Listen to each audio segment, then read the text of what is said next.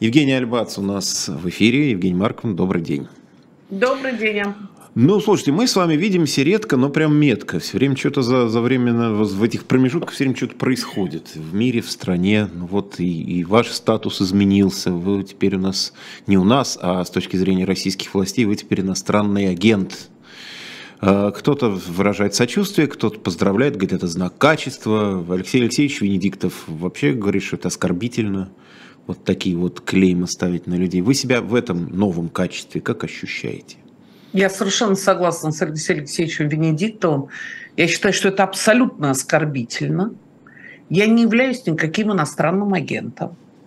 А, это, ну, мы сейчас, вот мои юристы подали иск а, по поводу этого, значит, опровергая это самое определение. Это, это безобразие абсолютно, омерзительное, абсолютно лейбл такой себе, тебе на лоб. Понимаете, а главное, Антон, я вот э, вспоминаю же, что э, вот мой дед двоюродный Марк Михайлович Альбац, значит, его расстреляли, потому что обвинили в том, в том числе, там много всего был троцкист и так далее, что он был японским э, шпионом. А когда я читала его реабилитационное дело, то там были подклеены запросы а, а, военного прокурора, который э, занимался его реабилитацией, и ответ различных, значит, МВД, МГБ и так далее по поводу, являлся ли а, Альбац Марк Михайлович, расстрелянный 1 ноября 1937 года в возрасте 37 лет, за то, что, значит, он был японский агент. И да, ответ был, нет ни одного документа, ни одного, который а, подтверждал бы а, хоть одно из обвинений, по которому его расстреляли. Понимаете? И вот в нашей стране а, этот лейбл «иностранный агент» – это, конечно же, сродни врагу народа. На каком основании? Почему они себе позволяют это делать? Кто эти люди без лица, и звать их никак, сидящие где-то в кабинетах Роскомнадзора и Министерства юстиции, которые без суда и следствия нас маркируют как врагов собственной страны? Это что за говно такое? А, скажите чисто технически, потому что, ну, мало ли, вдруг нам тоже что-нибудь предстоит подобное. Мы же не знаем, чем дело кончится. А как это технически выглядит? Вы узнаете об этом из новостей. Вам приходит какое-то письмо, говорит, Евгений Марковна, извините, но вы теперь иностранный агент. Или как, вот как, как, вот как вы об этом узнали и, как, и вот как это выглядело все? Чисто технически это выглядит очень просто, что в пятницу вечером, как у них принято, это у них такой шаббат значит, они вдруг появляются новые списки в этой таблице иностранных агентов Министерства юстиции. И тебе кто-нибудь из твоих знакомых, а даже часто не юристов, ты где-то вдруг читаешь в Твиттере, что ты в списке иностранных агентов. И вот все. мы с Дмитрием Быковым оказались, значит, тогда в одном списке. И все. И больше ничего. И тебе вообще ничего не присылают вообще ни письма, ни объяснения, ни, э, я не знаю, решение редколлегии Минюста или еще вообще ничего. Только тебе э, юристы э, говорят, что теперь, Евгений Марковна, значит, вы должны ставить э, эту плашку, и в конце октября вам надо отчитаться за, за ваши расходы, и еще чего-то такое там надо сделать. Ну вот и все. Это замечательно тем, что ну, Евгения Марковна Альбац все-таки достаточно редкое сочетание имени, фамилии и отчества. А если попадет там какой-нибудь там Сергей Петрович Иванов, которых в стране, я просто ради смеха поискал, ну, своих полных тесок, там, забиваешь в Яндекс, и я сходу нашел человек 20. И вот как человек должен понять, что это он, что это не он. Сейчас 20 вот таких вот там человек вроде меня кинутся посылать в, в Роскомнадзор отчеты, ну мало ли. Потому что вот сегодня одна из новостей как раз, что хотят еще, еще более сделать лучшим закон об иностранных агентах за намерение стать иностранным агентом. То есть он, ну как мы, вот иностранный агент уже иностранный агент, под иностранным влиянием там с декабря можно оказаться. А сейчас можно уже ну, намерение, вот он как-то там там, как это, сегодня он послушал джаз, а завтра родину продаст. Или там надел джинсы, выпил пепси, ушедший с нашего рынка, или не ушедший, уже не знаю, они уже запутались. А может, он будет американский шпион через недельку и тоже попадет. И ну, просто вот все в кучу пойдут сдавать эти отчеты, но это же какая-то уже совсем бахинея. Антон, главное, не было ни суда, ни следствия. Да вот я поэтому уточняю, то есть ничего нет же. Никаких... Вообще ничего. Вообще ничего. И я точно, абсолютно знаю, что никаких иностранных средств я не получала. Что все средства, которые я зарабатывала а, за последнее время, то, что я зарабатывала на YouTube, на Патреоне, и эти деньги а, я использовала исключительно для того, чтобы содержать а, значит, собственные каналы и содержать сайт а, New Times и платить гонорары людям, которые пишут для New Times. А вы упомянули своего деда, и угу. мы волей-неволей вспомнили 1937 год. Про то, что репрессии 37-й говорили много предыдущих лет, там лет 10 точно, наверное. Вот, ну, происходило какое-нибудь знаковое событие, говорит, ну, это вот 37-й. Говорили, нет, слушайте, ну, 37-й это вот расстрелы, лагеря, это тысячи там невиновных, невинных жертв. Сейчас все-таки не 37 год. Вот скажите, мы сейчас э, насколько к 37 году приблизились? Вот знаете, как часы судного дня. Они показывают там без пяти полночь, без одной минуты полночь. Вот представим такие часы 37 -го года. Мы сейчас вот за сколько там часов, минут до 37 -го года? Как вам кажется? Антон, мне кажется, что это невозможно сравнивать. А в этом списке иностранных агентов, по-моему, 140 человек, может, чуть больше. А если вы помните знаменитый приказ Ежова о а, расстрелах по первой и второй категории, то есть даже не указывалась фамилия, а просто каждой э, области, каждой республике давались, значит, квоты. Сколько вы... По первой категории это расстрел, или по второй категории это, соответственно, лагерь. И вот там 10, тому-то 10 тысяч этой области, 20 тысяч и так далее. Конечно, сравнивать нельзя. В 1937 году шла абсолютно кровавая вакханалия. И если по э, значит, э, московским спискам и по людям из важных ведомств, вот таким, например, оказалось важным ведомство Министерства путей сообщения, которое играло в 30-е годы ту же роль, что сейчас всякие телекоммуникации, интернет и так далее – так вот, если а, по этим, эти списки подписывал Сталин и его а, ближайшие палачи, Микоян, а, Каганович, Ворошилов, Молотов, например, вот они подписывали тот список, в котором под третьим номером шел Марк Михайлович Альбац. Так вот, по всем остальным это решали люди на местах – и порой это было вот э, эта баба мне не дала, как было с Ежовым, например. Я ее отправляю э, значит, в тюрьму, а там ее копнут. Или э, этот парень перешел мне дорогу, а он со мной вместе был в НКВД. Мы его расстрел... заберем, и их расстреливали НКВДшников, просто расстреливали прямо в камерах. Прямо в камерах, в подвалах тюрем, даже не заморачивались, чтобы там трибуналы какие-нибудь и так далее, это все постфактум уже писали. Это была абсолютно кровавая вакханалия, и страной а, управляли а, уголовники. Вот это все были уголовники, начиная от товарища Сталина и заканчивая этими НКВДшниками а, в районах а, и так далее.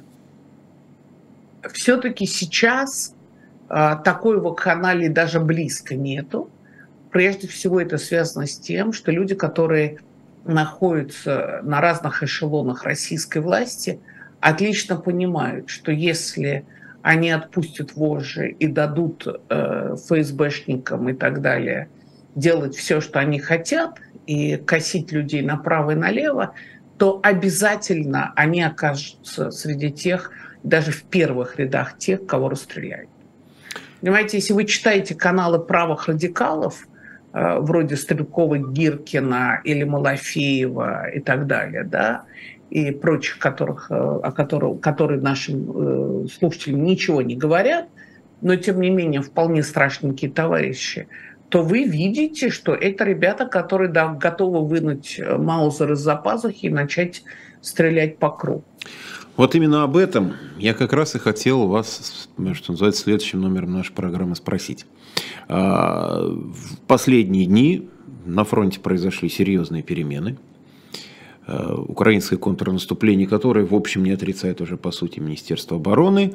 И, и на нашем телевидении уже говорят вот открыто там о неудаче, о поражении под Харьковом. Вот сегодня смотрел режиссер, бывший режиссер Шахназаров, я бы уже так сказал, потому что он ничего не снимает, кроме как вот в телевидении. Вот. Говорят о, о военных неудачах и э, при этом как раз вот в этих вот радикальных, как и называют, Z-каналах, очень много упреков в адрес Министерства обороны, армейского руководства и в том числе Путина. А нет ли у вас, не знаю, там опасений или как, я не знаю, это правильно сформулировать, ощущение, что могут прийти к власти в России гораздо более радикальные люди – чем, чем Владимир Путин, которого там принято считать, вот Путин от него там все беды и так далее. Но ему же на смену могут прийти гораздо более радикальные, гораздо более жесткие люди, которые есть у нас. Нет у вас такого ощущения в перспективе? Ну, прежде всего, после 24 февраля а, э, Владимир Путин, а, конечно, является военным преступником. Поэтому э, в этом смысле и мы достигли уже некого предела и, и в отношении людей, которые на самом наверху. Но, конечно, и скорее всего ровно так и будет, что э, следом э, у власти окажется хунта, и это будет вообще, так сказать, конечно, кровавая совершенно история. Но, как показывает практика подобного рода режимов, а, э, такие хунты очень недолговечны потому что у них нет никакой легитимности. А, они приходят на популистских лозунгах «сейчас всех посадим, всех расстреляем», но у них никакой легитимности нету, и поэтому они, как правило, очень короткое время находятся у власти.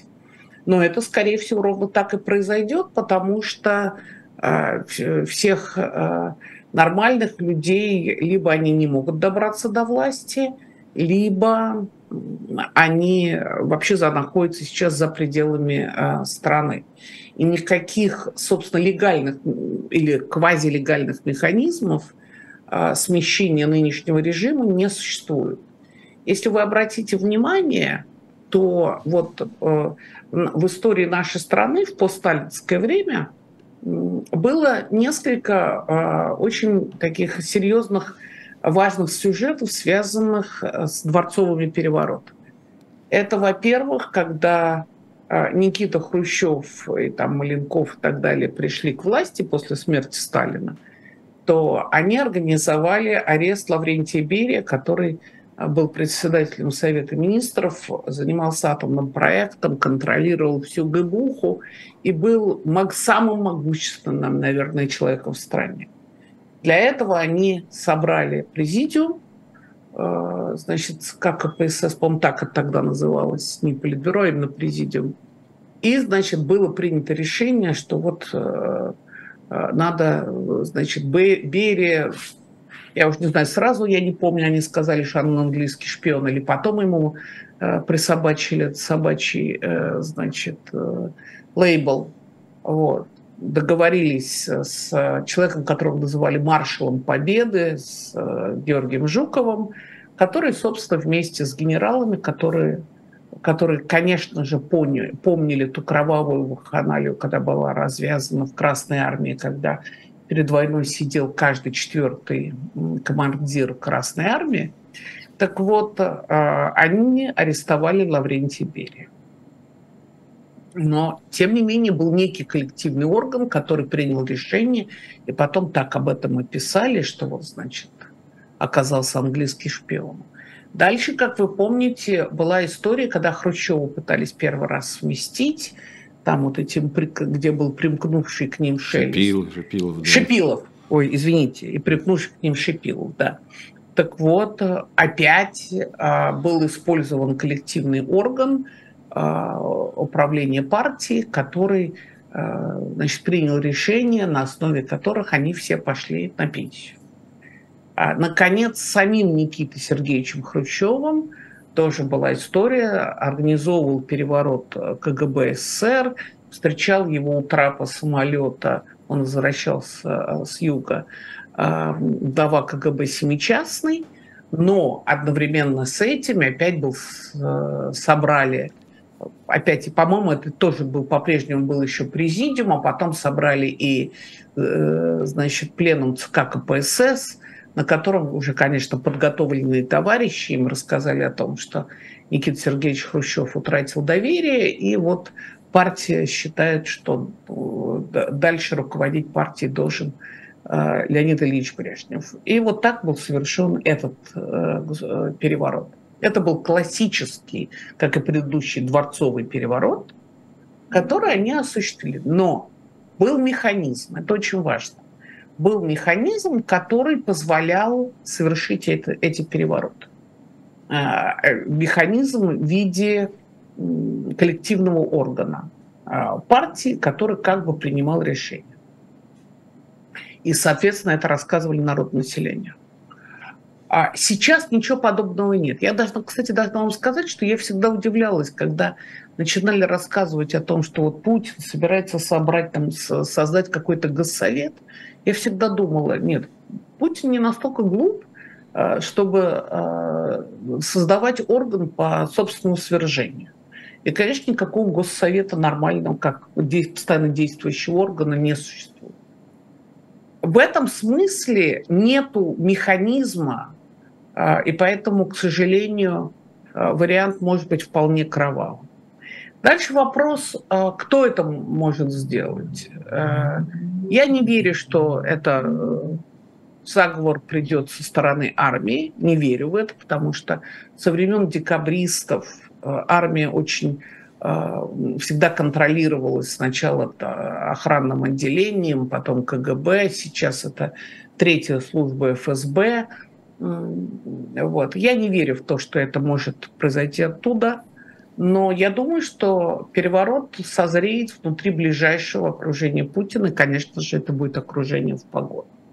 Так что это если говорить о том, э, кто может, э, кто может пойти на э, свержение Путина Владимира Владимировича. Конечно, это будут люди из ближайшего окружения. Я думаю, что он тоже это понимает, а, поэтому существует вот эта значит, система его адъютантов, ближайших его охранников, которые должны прежде всего защитить его не от гнева народа, народ до него никогда и браться не может, а защитить его от ближайшего окружения. Смотрите, тут еще один интересный сюжет как раз в эти дни созрел. Э, неудачи под Харьковом Харьковской области совпали с э, масштабным празднованием Дня города в Москве. И вот эти вот картинки, люди шли, ну я, собственно, тоже, я как раз шел по городу, я вижу песни, пляски, веселье, к вечеру фейерверк, люди смотрят в телефоны, прям видно, как они смотрят в телефон и следят за, том, за тем, что происходит. Вот это такой диссонанс, разрыв между тем, что происходит там и тем, что происходит вокруг, в столице. Он был, ну, просто очевидно бросался в глаза. Сегодня в трех городах, это Ростов, в Калининградской области, еще я там сходу не помню, в Воронеже, по-моему, боюсь ошибиться, отменили празднование Дня города в связи с тем, что что считается неуместным, когда российские солдаты погибают, их родственники значит, оплакивают погибших воинов. Неуместным что-либо праздновать в такой ситуации. И я подумал вот о чем. А, значит, была, была категория людей, которые говорили, что людям все равно, что происходит, что погибают мирные граждане, что вот идут боевые действия. То есть это со стороны пацифистов были упреки, которые упрекали людей, обывателей в безразличии. Теперь те же самые упреки идут со стороны, ну там, условно, там, радикалов, милитаристов, которые говорят, пока наши солдаты сражаются, вы тут, значит, пьете кофе, гуляете, смотрите фейерверки, и как будто ничего не происходит.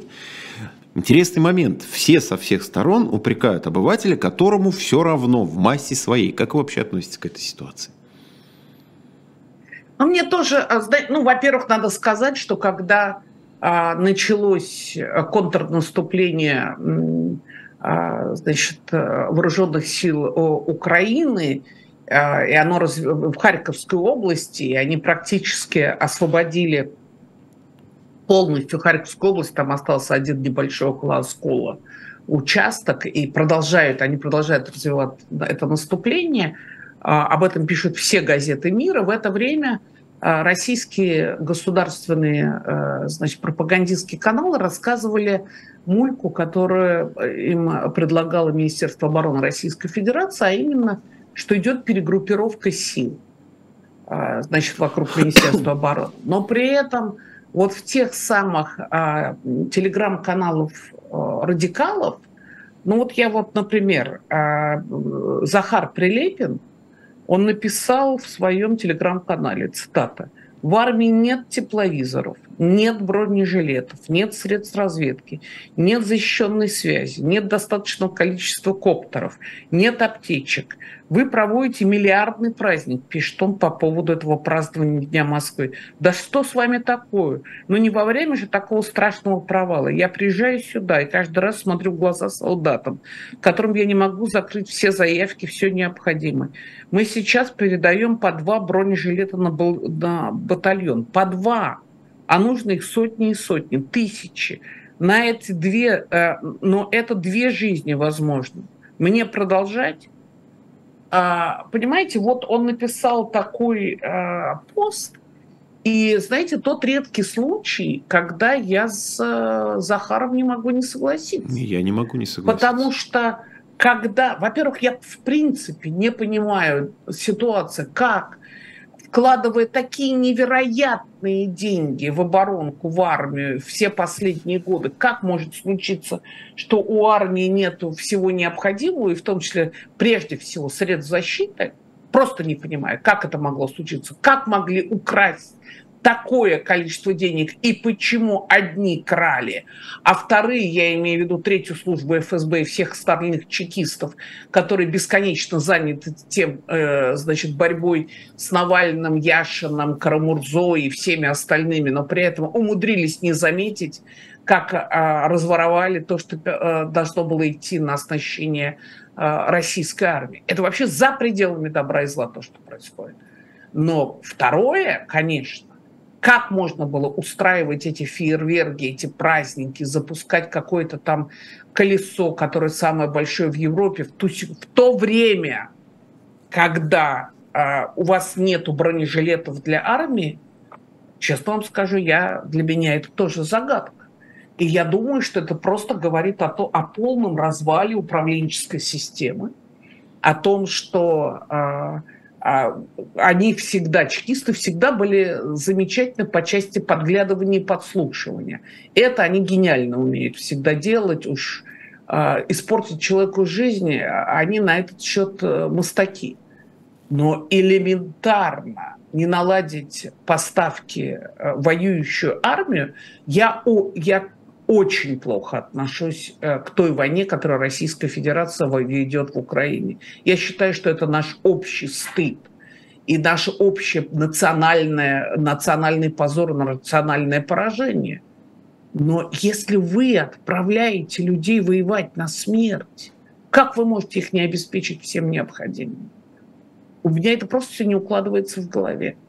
Как можно устраивать эту вакханалию несколько дней в Москве, с этим морем разливанным, с какими-то там бассейнами, а, значит, многотысячным площадками, не понимаю. Платить шнуру за э, исполнение песни о том, как замечательно сгореть в этой Москве, э, больше одного миллиона долларов. А тут я вообще... Это вообще что такое было? Это песня Шнура, которая исполнялась ну, на... Дело в том, что песня старая. Я а, тоже поняла, что она старая, она но тем старая, не менее. Но он вышел и спел свой привычный репертуар, просто в этот раз репертуар попал прямо ну вот в струю. То есть до такой степени попал в струю, что с творчеством Шнура заинтересовались даже те, кто ему заплатили деньги. Ну, видимо, потому что он теперь вот... Но это, понимаете, это все говорит, это какой-то пир во время чумы. Это все говорит об абсолютном развале э, управления государственного, полном развале государственного управления, и о том, что люди потеряли э, всякие берега. Понимаете, тот же шнур там, э, я отнюдь не, при, не призываю ни в коем случае что-либо запрещать и так далее, но ему могло бы, может быть, в его, так сказать, головку маленькую прийти э, какая-то такая странная мысль, что в то время, когда солдаты твоей армии погибают, нельзя петь о том, как э, горит Москва, как это вообще все может быть? Понимаете, это какой-то, это вот распад управленческий, распад этический, это полное а, какое-то а, полное отрицание любой морали, любого представления о добре и зле. Это просто в голове не укладывается, и ты с ужасом понимаешь, что идет вот такой распад страны, причем на самых разных э, уровнях. И, конечно, это вот потеря всякого представления о добре и зле, и вот эта этическая глухота и слепота, она поражает ничуть не меньше, чем распад управленческой вертикали. Но мы говорили все-таки при этом еще о безразличии людей, которые ну, совершенно спокойно. Ну, праздник и праздник. У нас выходной, мы едим пирожные, мы радуемся. Даже вне зависимости от того, вот, ну, с какой стороны на это смотреть с пацифистской или с милитаристской. Людям действительно значительно, массам, там огромное количество людей было на улицах. Я вообще противник того, чтобы там принимать успокоительные, его, значит, там замкнуться в себе и лить слезы круглые сутки, потому что мы все равно продолжаем жить, пока мы существуем. Мы живем в том числе какими-то радостями тоже. Но смотреть на это было, ну, как минимум необычно. Вот на такое какое-то, ну, говорят же, что Москва не Россия, Москва вообще как-то отдельно всегда жизнь жила и живет. Но это вот такое какое-то вот вот как-то совершать Я в видела... отдельный мир. Вот это просто в отдельном мире люди живут, и это диковато смотрится, правда. Вы знаете, я видела это и в других городах. Я, когда была в Новгороде, меня тоже поразило, насколько люди пытаются совершенно отстраниться, как будто вот это война и все, что происходит, и гибнущие, там же, э, значит, там несколько сот километров рядом Псков, где Псковская дивизия, где трупов уже достаточно. А, что люди как-то вот, они пытаются отстраниться. Понимаете, это такая, если хотите, защитная реакция, такой форма конформизма. Вот это нас не касается. И ведь как об этом уже много раз э, писали аналитики, что э, Путин и компания все время пытаются сделать вид, что армия воюет, а в стране все происходит нормально. А страна живет своей э, обычной жизнью. И люди же знают, что если они произносят слово «война», или они произносят слово «вторжение», или они выходят с пустым листком бумаги на улице, и все соображают, что на этом пустом листе бумаги на самом деле написано «нет войны», что они будут за это арестованы, что у них будут и да, вкатают штрафы, там объявят кем-нибудь и так далее, врагом народа. А, понимаете? И люди пытаются как-то внутренне от этого защититься и сказать себе, нет, нет, я политикой не интересуюсь, это меня все не касается. Конечно, их это коснется и уже касается, но это форма такой вот защиты. Я ничего с этим сделать не могу, а, я не могу прекратить э, это убийство, которое происходит в Украине, а, поэтому лучше я сделаю вид, что я про это ничего не знаю. Знаете, вот это «Don't worry, be happy». Ну, Don't да. worry, be happy. Да. Замечательная песня, кстати, уже 40 лет ну, люди, да. люди поют ее везде как-то. Тоже, да, попал, да, да. тоже попала вообще в, так, в настроение из беззаботных, как тогда казалось, 80-х. Смотрите, еще одна не очень веселая история. Леонид Гозман не успел даже выйти после 15 суток. И снова я это уже сам для себя назвал пересаживанием. То есть человек пересаживает из одного изолятора в другой, или даже из того же изолятора в тот же самый, но в какую-нибудь другую камеру. А может быть в ту же самую. И при том, что Леонид Гозман, человек, в общем, не очень здоровый. Кстати, я просто хотел уточнить, может быть, кто-то не знает, что с э, желчекаменной болезнью вообще не имеет права человека сажать под, под арест. Ну, просто нельзя. Но, тем не менее, посадили. Э, при этом он дал понять, что он готов, он пожилой человек, не очень здоровый, в тюрьму он не переживет, он сам об этом открыто сказал, и готов, в общем, уже покинуть Россию. Если так уж ему вот прям намекает открыто. Тем не менее, ему снова дают 15 суток, неизвестно, последние ли это 15 суток, что будет дальше. А вот эта ситуация, на какие у вас размышления наводит, при том, что вы не так давно Российскую Федерацию покинули? Тут я ровно поэтому и покинула, а, Антон, что когда стало понятно, что следующий после моих четырех административок и объявлениями иностранным агентом, стало понятно, о чем мне впрямую сказали мои адвокаты, что мне, ну, то есть они считали, что еще значительно раньше они меня уговаривали, что мне надо уезжать, но я тянула до последнего. Я все время думала, что поскольку э, мне уже не 20 лет давно, и возраст, статус и так далее, что не посадят. Ну, в общем, стало понятно, что э, следующее – это уголовка, в лучшем случае домашний арест, в худшем – тюрьма. И я четко понимаю, что э, мне в тюрьме э, не выжить. А, поэтому, собственно, и мои адвокаты, мои источники мне как-то какой-то момент просто уже совершенно сказали, что, значит, Евгений Марк, мы не отвечаем за то, что с вами случится, вы должны четко понимать, что э, то, что, вас, э, то, что вам грозит уголовка, это почти неизбежно, если вы не уедете. А поэт, что касается Леонида Гозмана, то, конечно, это ужасная совершенно история, потому что его его, вот знаете, вот его наказывают. Это вот как, это форма такая плетьми высечь потому что а, Гозману, конечно же, как всем давно намекали, что он, а, что он должен убраться из страны.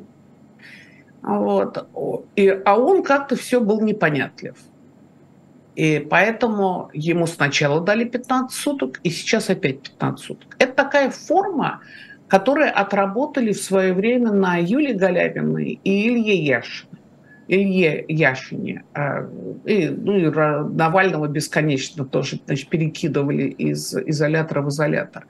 А в девятнадцатом году во время э, выборов и когда шли протесты, поскольку не зарегистрировали там целый ряд а, муниципальных депутатов и депутатов и э, людей, которые шли на другие э, уровни власти, их вот точно так же 15 суток Яшин выходил или Галямина выходила и тут же отправляли в другое СИЗО. Ночь ты э, ночуешь э, в ВВД, в полиции, и, значит, э, следующие 15 суток и так далее. Ну, с девушками из Пусирайт та же самая была история, то есть они бесконечно да. выходили, садились, выходили, садились, Маша выходили, Алёхина, садились. Совершенно да, верно. Да, и, и просто да. уже потом...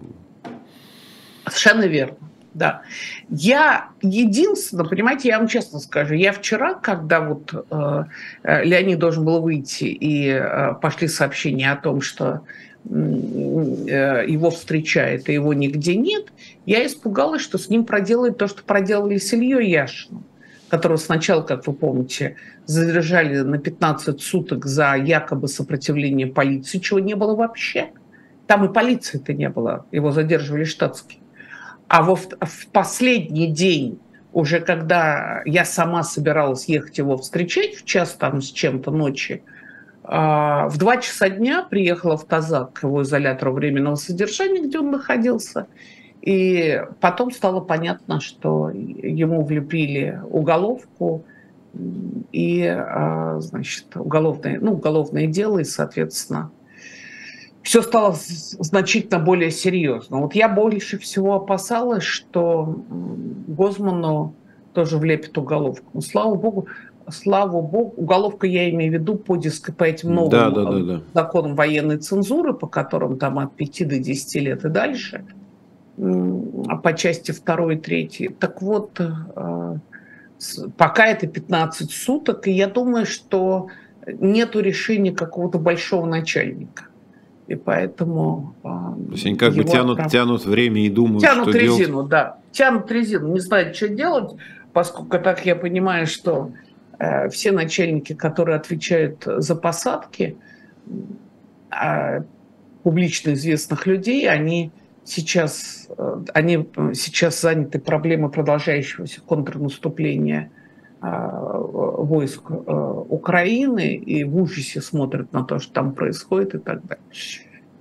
Ну вот я просто стучу по деревяшке, что в какой-то момент эти изверги поймут, что Госману 72 года, что человек он не очень здоровый, и что выпустите его, его ребята и перестаньте его убивать.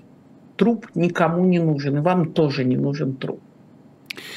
Смотрите, мы с вами, когда последний раз беседовали, предыдущий, вернее, раз здесь на гвозде, mm-hmm. очень много шума наделал вопрос, который я задал, ответ, который вы мне дали по поводу людей, которые уехали из страны, Угу. Вот, и вы говорили про некоторых из них, что вот они уезжали, выбирая зону комфорта, но теперь вы тоже оказались за границей. Я не думаю, что вы там в зоне комфорта, честно говоря. Ну, то есть в, без, я, без, я, конечно, в, безопасно, в безопасности, да, но я не знаю, насколько это комфортно быть вот, вот просто отрыв, в отрыве от родины. Изменилось ли ваше как-то отношение к уехавшим? Абсолютно, Антон, не изменилось. Понимаете, я говорила о том э, гоне, который произошел сразу после 24 февраля, когда в первые 2-3 недели э, быстрее ветра унеслись все, кто только мог. И журналисты, и активисты, и политики и так далее.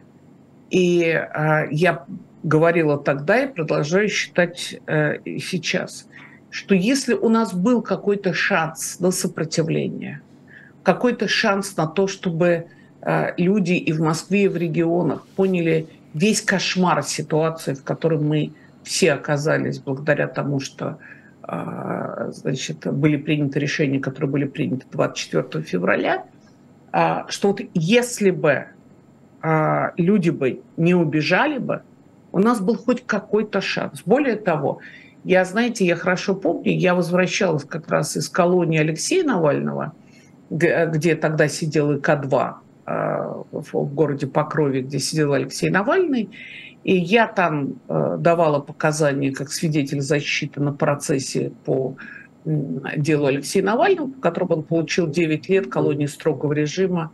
И сейчас он находится в ИК-6 в Мелехово, где не только он в колонии строгого режима, так его еще посадили в, в СУС. Шизо, это шизо, да, строгие... Нет, ШИЗО – это ШИЗО.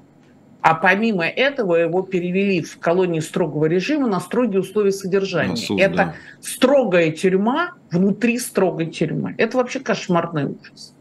А ШИЗО это само собой. У него ШИЗО уже, значит, скоро будет 30 суток. Так вот, а, я, я там э, очень рада была увидеть Алешу, и, и значит, меня допрашивал судья там что-то два с половиной часа. Неважно. И вот я возвращаюсь, меня везли, потому что я была после операции на колени, и э, была еще то на костылях. И мне, меня вызванивает дождь. Я выхожу из машины, ставлю там прямо где-то на машину, значит, телефон. Они меня вызванивают и говорят, Евгений Марк, ну ты видим наш последний эфир. Я им говорю, вы что, ребят, с ума сошли? Какой последний эфир? Еще ничего не случилось. У нас есть возможность еще протестовать. Еще даже тогда, в этот день, как оказалось, эхо Москвы тоже отключили от эфира. Я говорю, что ну не будет э, эфира, есть YouTube, э, есть листовки, есть интернет подождите, куда вы э, торопитесь? И, честно говоря, я надеялась, что... А я помню, мы с вами тогда в коридоре у нас на их встретились. А это я уже приехала, это да, я да, уже да, отговорила да, в эфире «Дождя». И действительно, это оказался последний, э, последний эфир. И я, честно могу скажу, я совершенно искренне говорю, ребята, это нельзя делать. Потому что когда уходят сами. Нельзя самим сдаваться, нельзя самим вставать на колени. Надо сопротивляться. Это единственная форма взаимоотношений с чекистами. Они понимают только выброшенный кулак. Они уважают только прямоходящих. Слабых добивают. Поэтому надо продолжать сопротивляться. Но, к сожалению, естественно, это был глаз вопиющего а, в пустыне. Я приехал тогда на «Эхо Москвы». И, как вы помните, Антон, тогда тоже сначала полагали, что это «Эхо Москвы» будет работать на YouTube-канале. На следующий день и это, значит, опция отменилась уже потом, через какое-то время.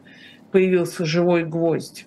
Но, понимаете, вот я, я же очень много пока была в России, и я вам скажу, да, я продержалась полгода. Наверное, а, а, а, это, это в любом случае больше, чем убежать через неделю, там, через две недели после начала войны. Но меня еще, я вам скажу, меня что еще совершенно поразило? Меня поразило, что, что вот эти бесконечные, значит, команды, целые редакции журналистов, которые уносились быстрее ветра, я понимаю, если бы там они поехали бы э, в Украину. Значит, в начале войны в Киеве работал Илья Барабанов, который отработал всю войну 13-14 года в Донбассе, и работал Тимур Олевский. Они тоже вскоре, когда подошли, э, высадились в Гомеле российский спецназ, они тоже уехали, да? Туда приезжала Лена Костюченко, пока еще, значит, работала как новая газета – и она передавала из Николаева в Херсон. Лилия Парова передавала из э, Бердянки, прекрасный у нее был материал Лилия Парова из «Медузы». И вот недавно, так я понимаю, из важных историй была, они, по-моему, все объявлены иностранными агентами, я на всякий случай это скажу, а, значит, по-моему, Екатерина Фомина. Но, в принципе, мы с вами, а, Антон, бесконечно читаем, читали и читаем репортажи западных журналистов на разных языках. Ну, я в основном читаю по-английски. И это, конечно, само по себе чудовищная история. Понимаете, мы же проходили через э, войны и в Чечне, и первую, и вторую, где э, я в том числе работала. Понимаете, э, и вот это вторая вещь, которая меня совершенно поразила – что люди уезжали не для того, чтобы э, работать и рассказывать о том, что творит твоя армия, твои солдаты, твоя, твое государство в другой стране, а они уехали в комфорт э, Тбилиси, Риги, Вильнюса и так далее. Поэтому, и, наконец, третий момент который мне представляется очень важным. Вот я приезжала в разные города. Вот я когда, а, значит, э, а, ну, несмотря на то, что New Times был заблокирован, мы продолжали работать и продолжаем работать. И я все время ездила по России, потому что информационное пространство совершенно разрушено, закрыто уже 7 тысяч э, сайтов, закрыты, закрыты все возможные, э, в том числе региональные средства массовой информации, и поэтому просто иначе не понять, что происходит в стране. Я садилась на, за руль и ехала. Вот я помню, я приехала в Тверь. Это было, по-моему, где-то там апрель или май. Наверное, даже апрель. Я приехала в Тверь, и вот там я встречалась там, значит, с, с молодыми людьми, с разными. И они мне начали тоже рассказывать, что вот эти собираются, там ищут у себя такие-то корни, эти ищут такие-то корни. Я говорю, что же вы, ребята, все хотите, собираетесь уезжать? А кто здесь-то будет вообще в России сопротивляться? И они мне сказали там такую фразу, Евгений Марковна, ну вы посмотрите, все известные люди уехали. Уж если люди, которых узнавали на улице, которых все знали, а, уехали, то нас-то просто растопчут и сметут.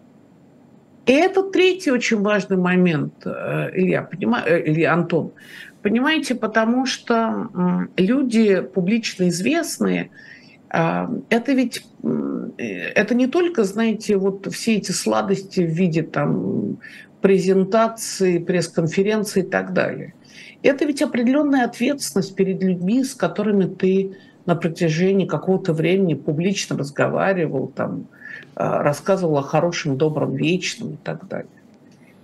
Так что э, нет, Антон, а если бы можно, если бы у меня был бы шанс а, продержаться дольше, значит, я уехал в конце августа, э, дольше, конечно бы я никуда не уехал.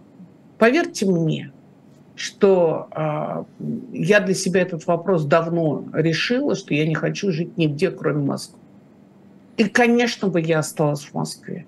Но ситуация была ровно та, о которой мне, которой мне э, вы можете спросить Павла Чикова, который мне э, значит, подробно обрисовал, как будет все дальше происходить. И, честно говоря, последний месяц знаете, я каждый вечер занималась тем, что выключала все свои компьютеры телефоны, и там какие-то придумывала варианты.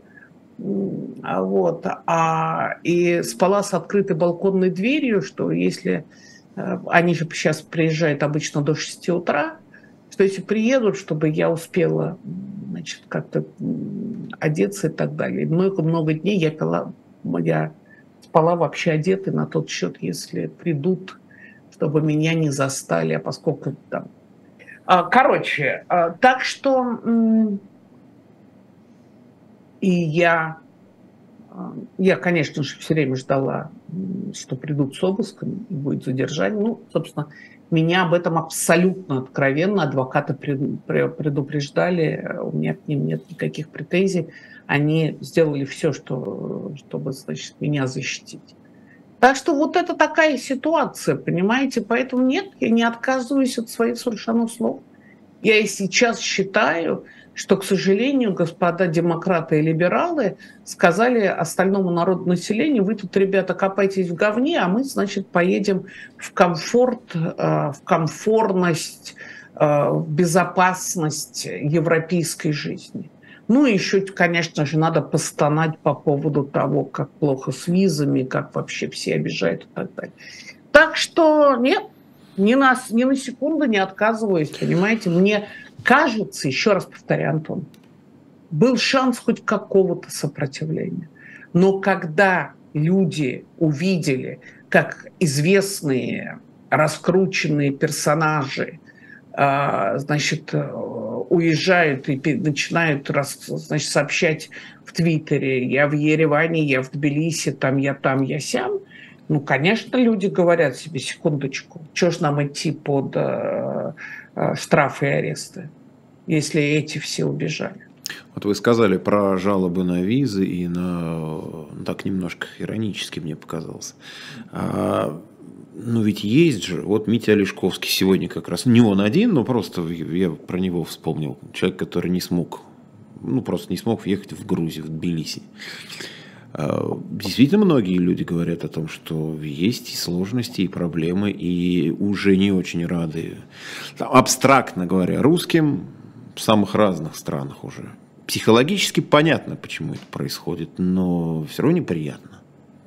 Я очень сочувствую всем тем, кто оказались э, в подобной ситуации. И в той же Прибалтике я понимаю, что... уже, так мне уже не, уже не кажется, что это прям какая-то сильная зона комфорта. Когда там, там допустим, Этим русский театр переименуют там в старый театр. Ну, это тоже же как-то вот звучит-то не очень. Антон, ну давайте серьезно говорить. Давайте. Почему это произошло? Это произошло в том числе потому, а, что а, когда были какие-то варианты сопротивления, а, э, ограниченное, крайне ограниченное число людей в России, да, вы скажете, э, по данным МВД инфо, 16 тысяч человек были задержаны там в первой неделе после начала войны за различные антивоенные Да, в общем, и дня пикеты. не проходит, чтобы не было какой-то такой новости. Да, конечно, э, э, возбуждено уже 1300 с лишним дел э, административок по делам о дискредитации армии. Да, возбуждено уже почти 100 уголовных дел. Это все правда. Только мы страна с населением 144 миллиона. Вот же в чем дело. Понимаете? И, конечно, вы вспомните, как поначалу тот же самый Владимир э, Зеленский, э, президент э, Украины, обращался в интервью российских журналистов, когда брали интервью у него российские журналисты, и он, они все время ждали, что сейчас начнется антивоенное движение. Все время этого ждали. Только все журналисты, которые брали у него интервью, в этот момент были за пределами России. А э, газета «Коммерсант», чей журналист был среди тех, кто задавал вопросы, задавал лучшие вопросы, вообще не опубликовала это интервью. Так что, понимаете, в чем дело? Мы сейчас кушаем вот как бы нереализованные, если хотите, ожидания, которые были от российского общества. А, и Укра... Европе казалось, что в России за, а, за сколько? За 30 лет относительной свободы, если брать за точку отсчета там 91 год, что все-таки сформировалось какое-никакое гражданское общество, какие-никакие активисты, что появились независимые журналисты и так далее. Все помнят, конечно же, протесты 11-12 года. Оказалось, понимаете, надо было немного посадить Алексея Навального, а, дать уголовку всем членам его команды, и они вынуждены были уехать, потому что они посадили совершенно точно – все до одного. У Волкова вообще два, э, два уголовных дела, и на нем висят все возможные лейблы там, иностранного агента и так далее, экстремиста, и чего там только нет. Короче, оказалось, что э, значит, буйных в России действительно, настоящих буйных мало. Илья Яшин публиковал свои замечательные Э, видеоролики, ему влепили э, три административки, на первом допросе ему следователь сказал, ну ты чего? Ну мы же тебе придумали, ты же должен был понять, когда тебе дали эти административки. Они, кстати, не вступили в силу, как и у меня. Все четыре не вступили еще в силу, э, поскольку апелляции так и не было до сих пор. Но это никого не интересует, это же понятно. Мы же тебя предупредили. Они ему прямо это сказали. Мы тебя предупредили. Мы дали тебе время уехать. А что ты натворил? Поехал в Стамбул, дал интервью Дудю, который, оказывается, давно уже уехал, и, э, и вернулся обратно. Ну ты чего?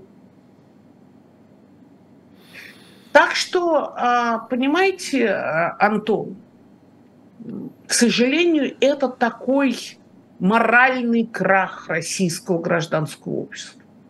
Мы проиграли не только потому, что мы допустили эту власть и потому, что мы не сумели сопротивляться, но а, мы проиграли еще и потому, что когда пришло время Че, и, собственно, то время, когда, а, когда именно от гражданского общества зависело будет какое-то гражданское сопротивление войне или нет, оказалось, что это абсолютно все пшик, что э, и российское гражданское общество потеряло, потерпело абсолютный крах. Вот болтать там, э, значит, в YouTube-каналах, это мы все можем. Так что что там говорить? А что же? И, и главное – Понимаете, вот меня что еще всегда ужасно возмущает, это как вот начинает говорить, какой плохой там вот этот русский, российский народ. А? Ну какие они все такие себе. Понимаете, а люди живут примерами. И когда люди видят, что те, кого они держали за лидеров, или почему такое было есть отношение к Алексею Навальному, к Илье Яшину, к Владимире Кормарзу, к, к Евгению Ройсману. Это мужики, да, которые что говорили, то и делают. Э, они призывали к сопротивлению, они сами сопротивлялись. Но когда они видят, как э, разные многочисленные другие, значит, э, убежали там, где вкуснее и теплее, ну, нет, Антон. Я могу повторить все то, что я говорила в том интервью. Ну, Евгений Только Марков. еще более горько. Я надеюсь, что когда у нас с вами следующий будет эфир на нашем с вами гвозде, все-таки, ну, как-то чуть, может, повеселее вот эти лица простых парижан в нашем с вами а лице. А веселиться нам чем? Тем, что десятки чем? тысяч российских солдат, судя по данным американской и британской разведки, лежат в земле сырой? Ну, нет, и еще конечно. несколько десятков тысяч раненые пропали без вести. Чему нам радоваться? Тому, что наша с вами страна потерпела абсолютный крах, тому, что мы теперь видим, что а, нам многие годы рассказывали про все эти махи-махи, Посейдоны, суперракеты. Где танк Армата? Сколько раз нам говорили, вот идет по брусчатке Красной площади танк. Где? Вы хоть раз его видели на фронте? Танк Армата, хоть какие-нибудь кадры? Понимаете, это все, все свидетельство вот этого кошмарного краха, который мы сейчас э, переживаем. И, к сожалению, это еще не конец. Поэтому веселиться нет, Антон. Веселиться не хочется совсем. Ну, сейчас-то точно. Ну, это называется «пока живу, надеюсь». Да я тоже надеюсь, я тоже искренне надеюсь. В этом надеюсь. смысле я и говорю, что повеселее, не в смысле хохотать, рассказывая анекдоты. Спасибо вам. Спасибо. Евгения Альбац была у нас с вами в эфире на «Живом гвозде». Спасибо, что смотрели нас. Ну, соответственно, подписывайтесь, распространяйте, ставьте лайки. Ну, в общем, вы сами знаете, что делать с этим видео. Спасибо большое, удачи вам. И удачи всем, кто нас Спасибо, смотрел. Антон. Спасибо, счастливо.